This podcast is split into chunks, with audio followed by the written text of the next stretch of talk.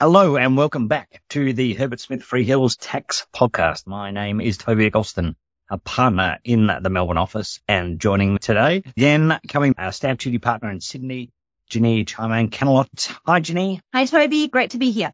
And making his debut on the podcast, one of our associates in Melbourne, Dan Miles. Hi, Dan.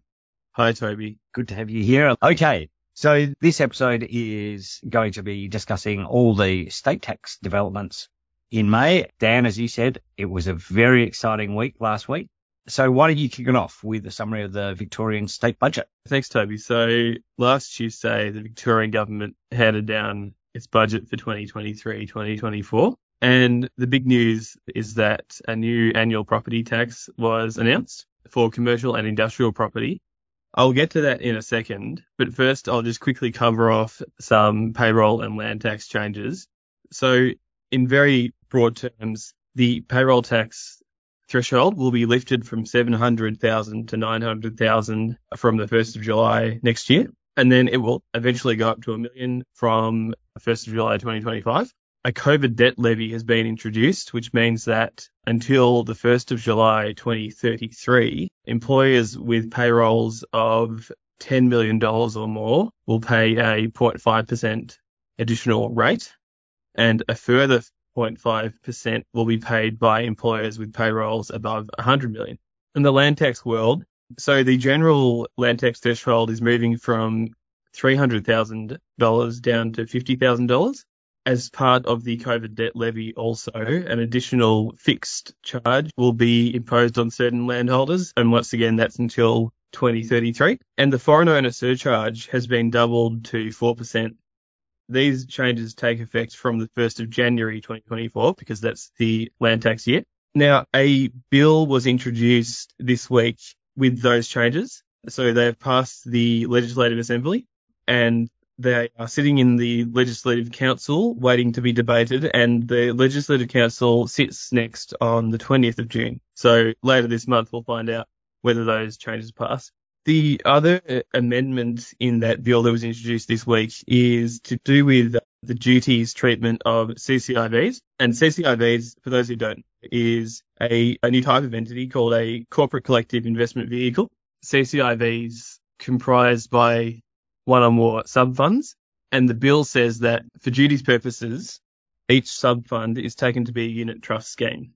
So what that means is that each sub-fund in a CCIV is subject to the 20% threshold for landholder duty under the Duties Act. There's been an awful lot of legislation around CCIVs. We haven't yet seen one implemented in practice as compared to just using a managed investment trust as a collective investment vehicle. So a number of people had looked to use CIVs a year or ago, but one of the risks was that rather than being treated as a corporate vehicle and therefore advantageous from a Victorian stamp duty perspective, it was thought that there might be an amendment brought in place to effectively treat the sub funds as a unit trust, which has now happened, which means the potential stamp duty benefit of using a CCI in Victoria would no longer be available. It was disappointing to see this change because Victoria is the only state that imposes this 20% threshold on a duty or acquisition in a unit trust scheme. And rather than effectively leveling the playing field for unit trust companies and simply making that threshold 50%, clearly the Victorian government wishes to maintain the 20% threshold, notwithstanding the other changes that have been announced. Okay. Thank you for that, Jean. That's very insightful. Okay. Um, Dan. Moving on to the annual property tax is the big ticket item in this budget. So the headlines are that it's a new property tax that would apply to commercial and industrial property, so not residential property, calculated at 1% of the unimproved land value of that property. It would eventually replace duty, and the earliest this tax could be paid is the 1st of July 2034. So there's quite a long transitional period between now and then. And how that will work is where a commercial or industrial property is sold from the 1st of July 2024, it will transition to the new annual property tax system. So the first purchaser, and that's the first person who purchases a commercial or industrial property after the 1st of July 2024, will have a choice whether to pay the property's final duty amount as a lump sum or in installments over 10 years. Where they choose installments, they will pay interest. That means that if I buy a commercial or industrial property on the 1st of July 2024, pay the last amount of duty, and I still hold the property on the 1st of July 2034, I'll start paying the annual property tax from that date. So there's no legislation yet for this change, so there are a few unknowns, and the government have indicated that they intend to consult on the drafting of this legislation. Some of the things that aren't clear at the moment are how transfers within corporate groups, whether those kind of transfers will bring property into this new system. The same can be said for change of trustees. And the other thing that's not clear is the interaction of this new system with landholder duty regime in Victoria, particularly the economic entitlement system. That's everything from me. Excellent. Thanks, Dan. And Jinny, over to you. New South Wales changes in respect of holder duty. Listed landholder duty has been significantly affected in New South Wales.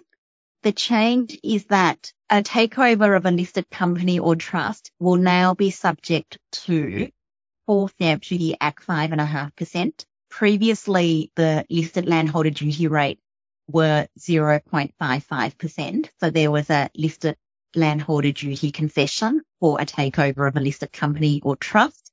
Legislation has now been introduced so that from 1 July, any transaction that completes after that date will be charged at the higher stamp duty rate.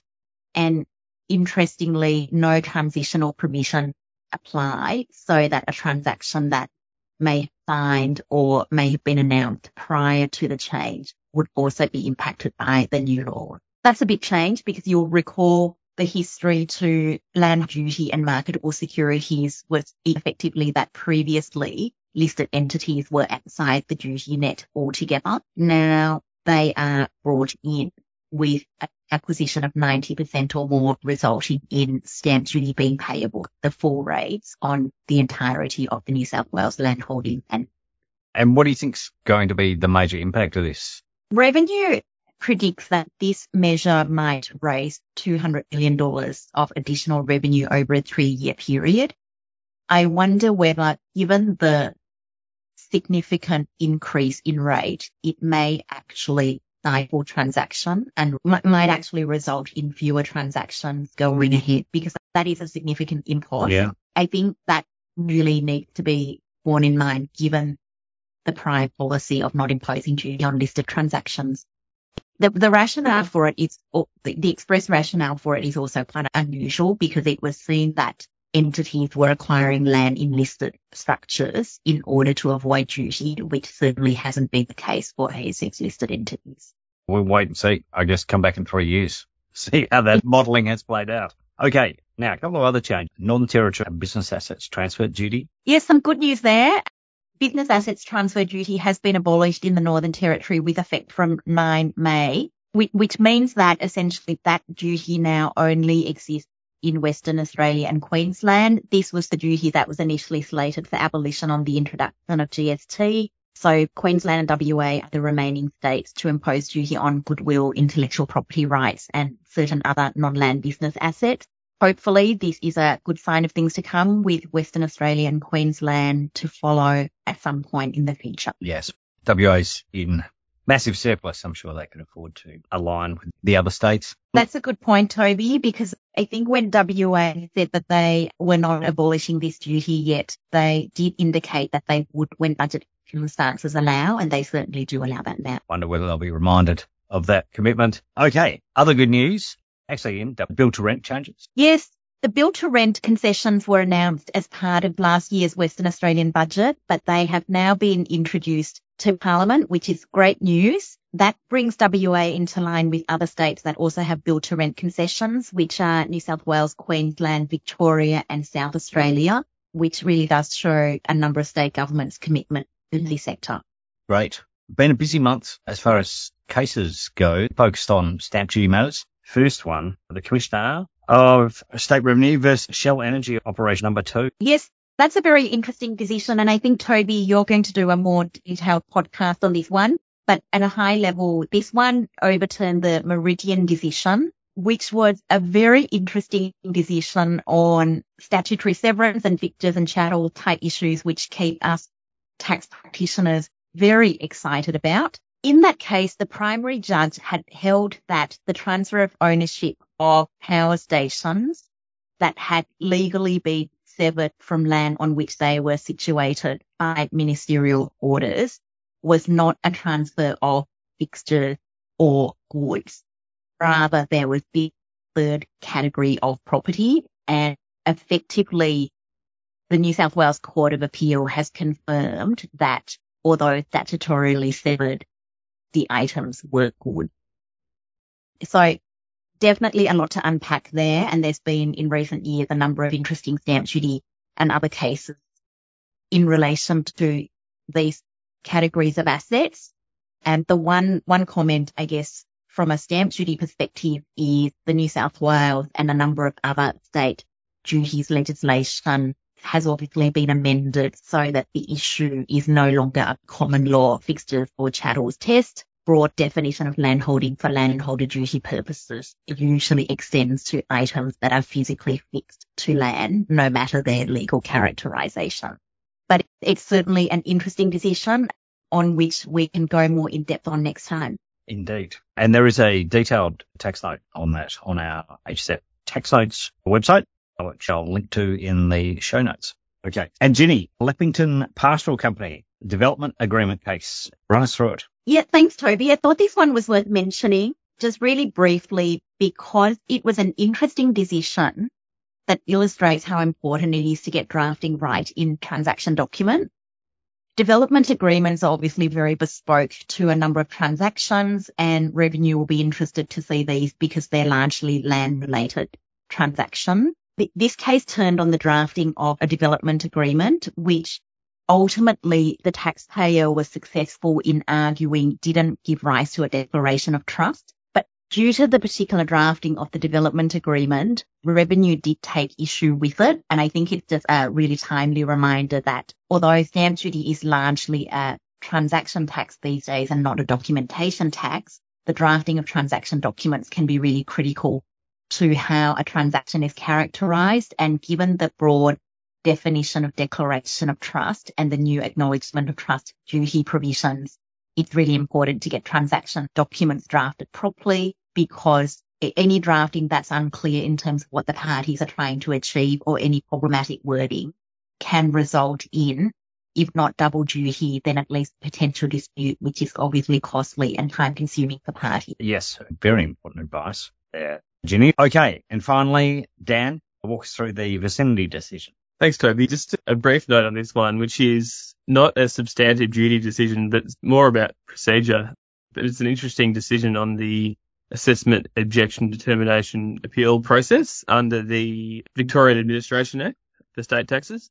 And the question was whether taxpayers have the right under the Administration Act to impugn or interrogate the Victorian Commissioner's state of mind at the time that the Commissioner makes an assessment as opposed to the time that the Commissioner makes an objection determination. And the answer in the case was no.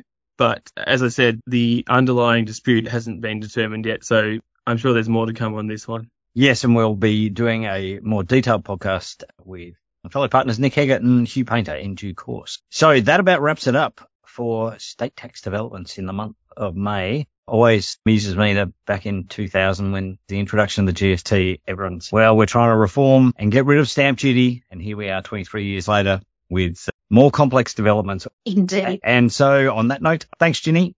Thanks, Toby.